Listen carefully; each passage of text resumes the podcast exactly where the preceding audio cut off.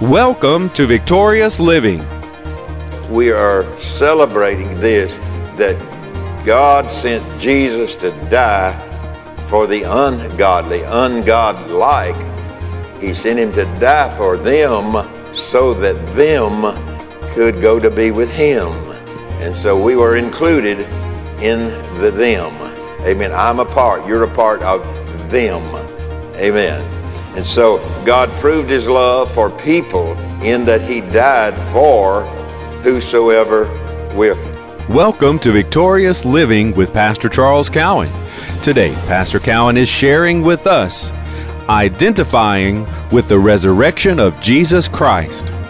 We invite you to stay tuned to today's program. If you can't, we invite you to visit our website at victoriousliving.org.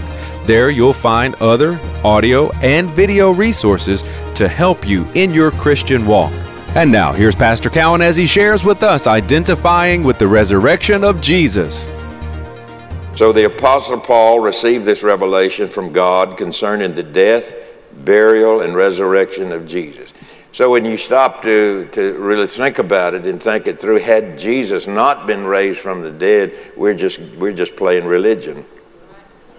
That's all we have is religion if Jesus, in fact, were not raised or was not raised from the dead. His mission would not have been accomplished, the victory would not have been won if he had not been raised up from the dead. So his death was important, but yet his resurrection is equally or more important than even his death was as important as his death was. Okay. And so the Apostle Paul received this revelation from God concerning the death, burial, and resurrection of Jesus. Now, notice that Paul says, first of all, are the chief things or matters of the great, greatest importance of the fundamental truths of the gospel. Now, you know, it's interesting today, I guess, I don't know uh, how all over the country. But people I talk to, at least, says they're looking for something new. Uh, sometimes I've heard them make this statement. Well, I've heard that so much, I'm looking for something new. Yet Paul comes along and says, This is the most important thing uh, that, that God has given to me. It's the most important thing that my people need to establish themselves in and settle in their mind and in their believing and in their faith what it is that I did.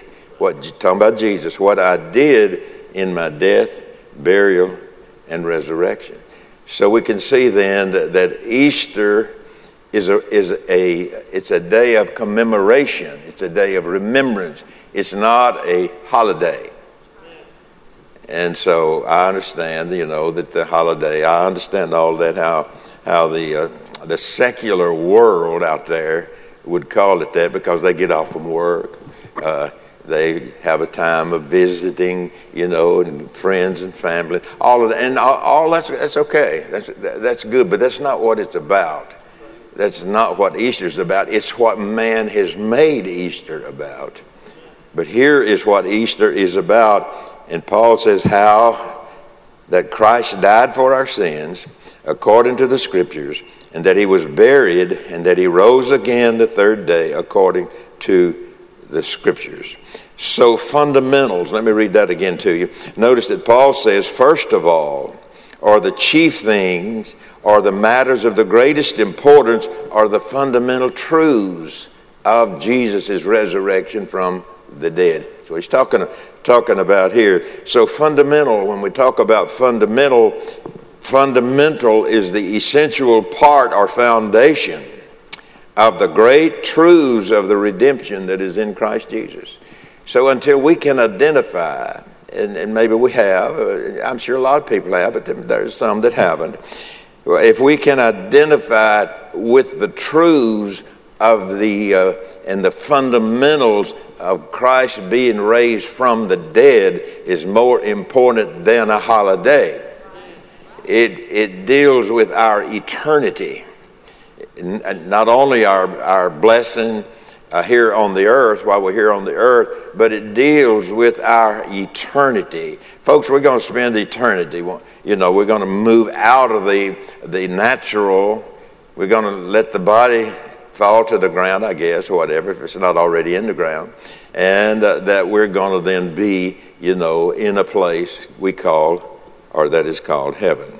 So Paul then continues to write in the Roman letter chapter 5, verses 6 through 8. For when we were yet without strength, or you can, I think some translations are, are uh, concordances or things like that. When we were yet without the strength of God. So, what does that mean? We did not have, when I say we, I'm talking about humanity. Humanity did not have what it took to redeem them.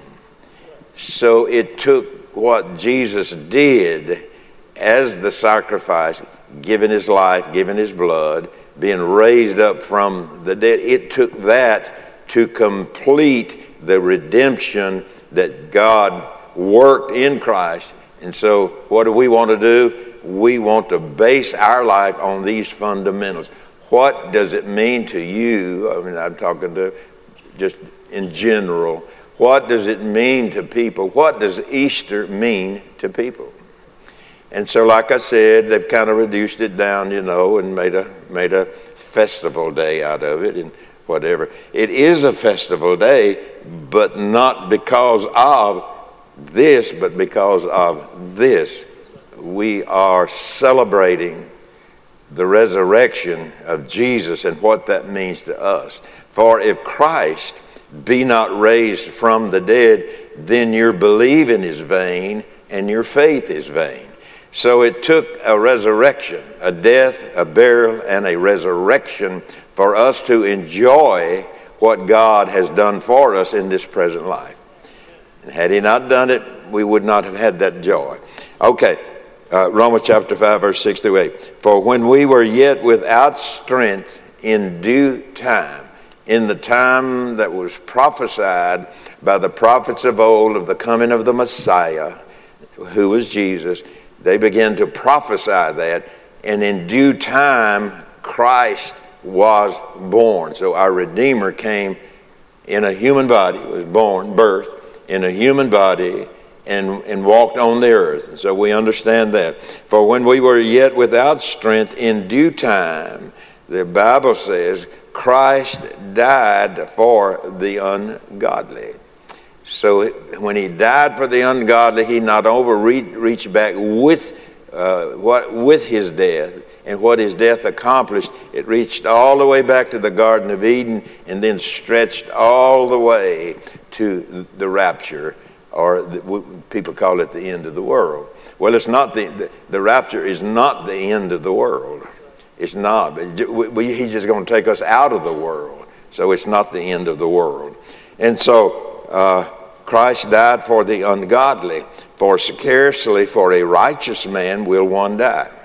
Scarcely for a righteous man will one die. It's hard to find somebody to die for somebody else, what he's talking about. Yet, per adventure, for a good man, some would even dare to die. But God, in other words, you, you, you don't find many people that's willing to die for you. But God, it says, but God commendeth his love toward us in that while we were yet sinners, Christ died for us. Now, you can't, scarcely for a righteous man, one might die, and so on and so forth. But this is what God chose to do in Christ and through Christ. He chose God, He chose to commend His love toward us even while we had no strength, even while we had no ability to save ourselves. He loved us so much that He sent Jesus to die for us. Had that not happened, we'd all be playing church. We, we would all be, really, if you want to know the truth about it, we'd all be hell bound. You know, separated from God. I know that's a tough word to say, but separated from God, having no hope, and without God in the world. But that's not the case because Jesus, our God, sent Jesus to die for the ungodly, those who were unlike God. And so there were, at that point in time, there were a lot of those, there were a lot of people like that. And today, there is even a lot of people like that today, that their love for God has waned greatly. So God proved his love for people in that he died for whosoever will. What does that mean? That means whosoever will believe upon him, whosoever will receive him by faith into their life Jesus died so that whosoever will could come into the family of God and be reunited and connected to God. So it's not your good works or your good looks. Amen. It's not your great abilities or your great talents. It's because of what Jesus did for us. That's what we're going to that's what we're celebrating on Easter Sunday. It's a, it's a day, you know, that's called Easter. But nonetheless, we are celebrating this that God sent Jesus to die for the ungodly, ungodlike. He sent him to die for them so that them could go to be with him. And so we were included in the them. Amen. I'm a part, you're a part of them. Amen.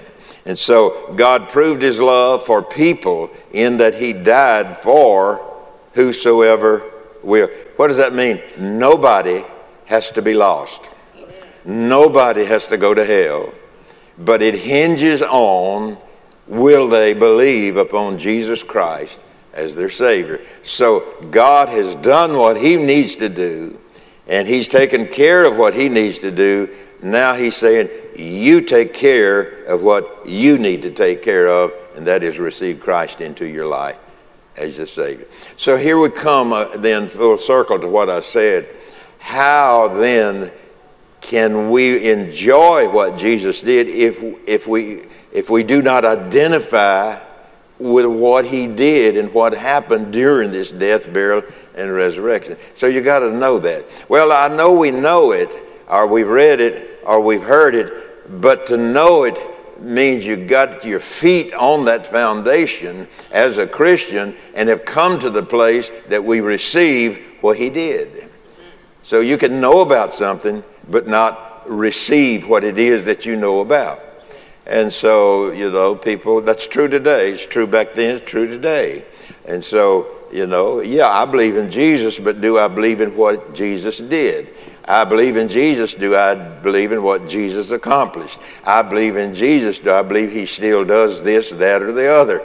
So you see, you can be, you can believe that Jesus is there, but until I believe in what he did in dying for me, God commending his love to me until I believe that to the point that I can take my faith and bring it out of that realm that it's in already finished and bring it down here into my life, then I really, really have got my identification with the crucifixion going on when I can do, do that.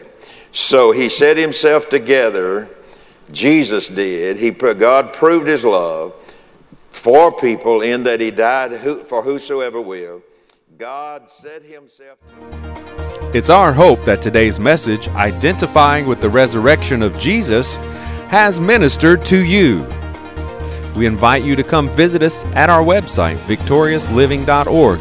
There you'll find audio of today's sermon and different resources and materials that can help you in your Christian walk. If you would like to request a free CD copy of today's message, you can do that by calling 1 800 842 7896. Again, that number 1 800 842 7896. If you would like to receive a free CD copy of today's message, please request offer 16. Today's special offer is 16. From Pastor Cowan and the congregation of Faith is the Victory Church, we'll be looking for you next time on Victorious Living.